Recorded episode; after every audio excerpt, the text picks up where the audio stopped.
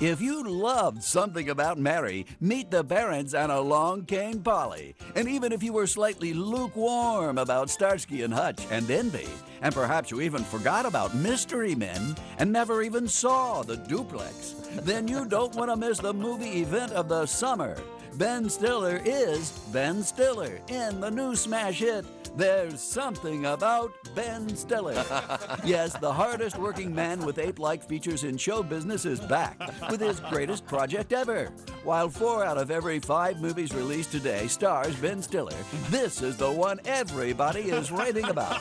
Just listen to what audiences are saying about Ben Stiller's performance as Ben Stiller in the movie There's Something About Ben Stiller. I liked it because it had plenty of scenes with Ben Stiller. Man, when Ben Stiller was at his fiance's parents' house and he thought he'd killed his grandma, and the ferret bit him in the crotch while he was checking his manhood in the mirror. Then the toilet overflowed, so he had to strip naked and climb out on the roof. And the neighbor's kid hit him in the crotch with a frisbee, and then the police came and fired tear gas that hit him in the crotch, but his fiance loved him anyway. Well, it was like every Ben Stiller movie ever, except even more so. Critics agree.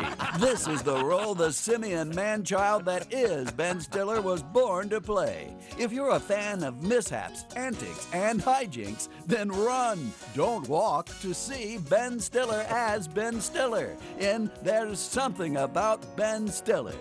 I liked it when Ben Stiller peeled the banana with his own feet. Anyone who has that much flatulence has to be funny. Don't miss Ben Stiller as Ben Stiller in There's Something About Ben Stiller. Directed by Ben Stiller. Produced by Stiller Ben Productions, a division of Almy Nuts Enterprises.